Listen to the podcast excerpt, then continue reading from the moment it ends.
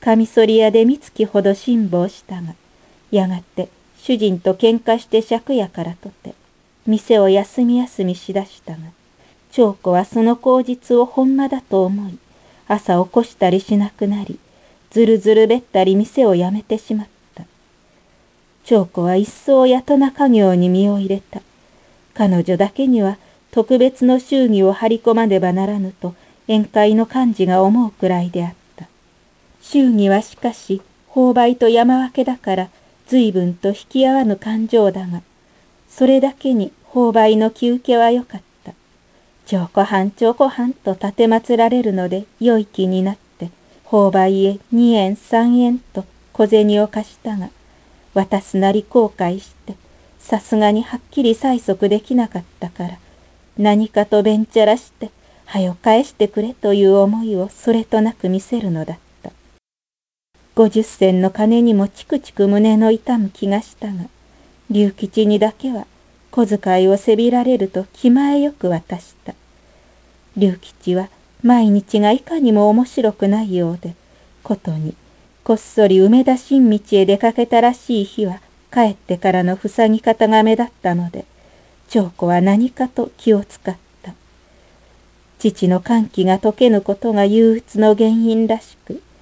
そのことに密かに安堵するよりも気持ちの負担の方が大きかった。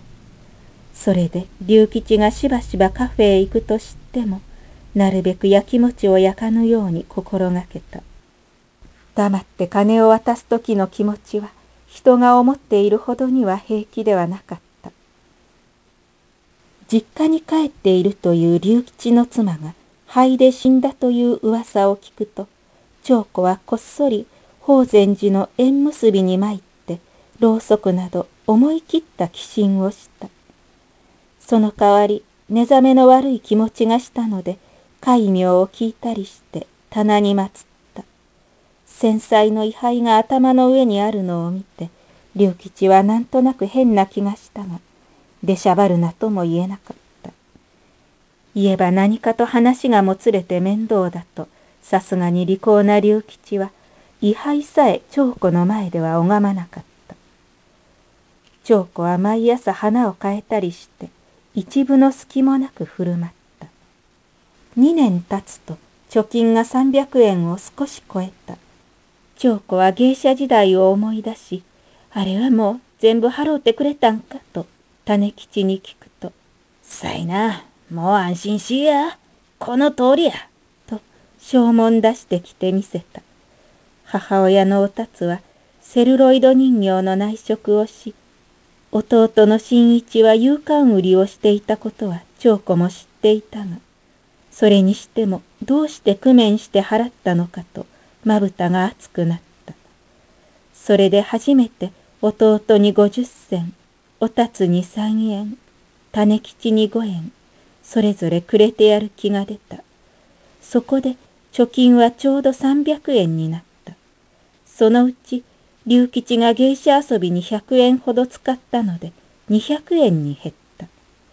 長子は泣けもしなかった。夕方、電灯もつけぬ暗い六畳の間の真ん中にぺたりと座り込み、腕組みして肩で息をしながら障子紙の破れたところをじっと睨んでいた。龍吉は三味線の鉢で殴られた後を抑えようともせず、ゴロゴロしていた。もうこれ以上始末のしようもなかったが、それでも早くその百円を取り戻さねばならぬといろいろに工夫した。商売道具の衣装もよほど切羽詰まれば染め替えをするくらいで、あとは季節季節の変わり目ごとに質屋での出し入れで何とかやりくりし、呉服屋に物言うのもはばかるほどであったおかげで、半年経たぬうちにやっと元の額になったのを塩にいつまでも二回狩りしていては人に侮られる。一軒借りて焼き芋屋でも何でもよいから商売しようと早速龍吉に持ちかけると「そうやな。あ気のない返事だったがしかしあくる日から彼は黙々として立ち回り高津神社坂下に間口一軒奥行き三軒半の小さな商売屋を借り受け、大工を二日雇い、自分も手伝ってしかるべく改造し、元勤めていた時の経験と顔とで、カミソリ問屋から品物の委託をしてもらうと、瞬く間にカミソリ屋の新店が出来上がった。安全カミソリの替え刃、耳かき、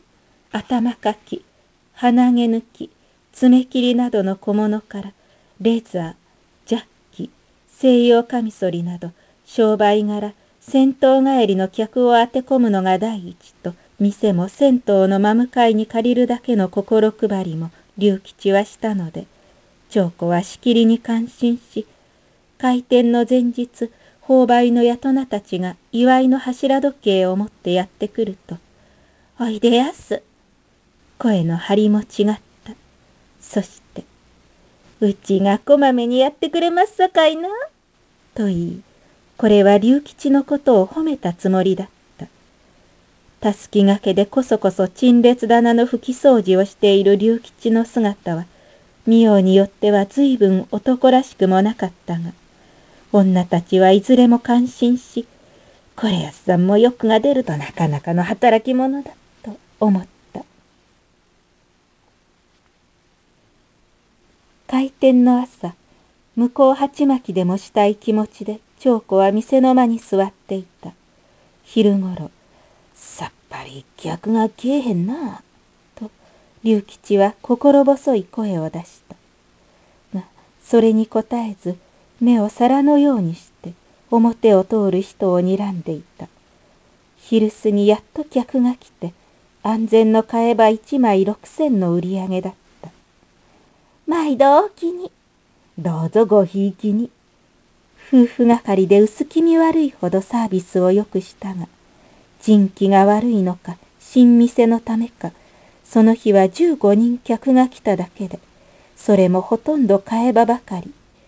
売り上げは閉めて二円にも足らなかった。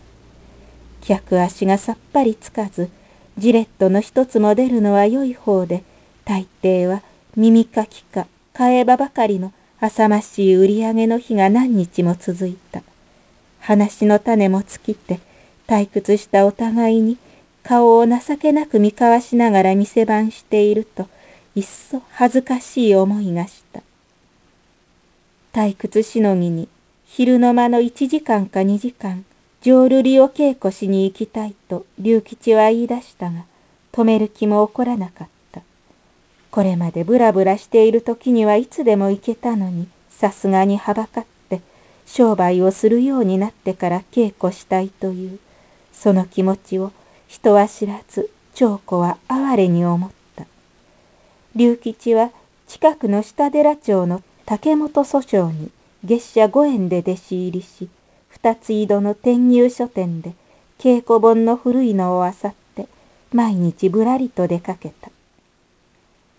商売に身を入れると言っても客が来なければしようがないといった顔で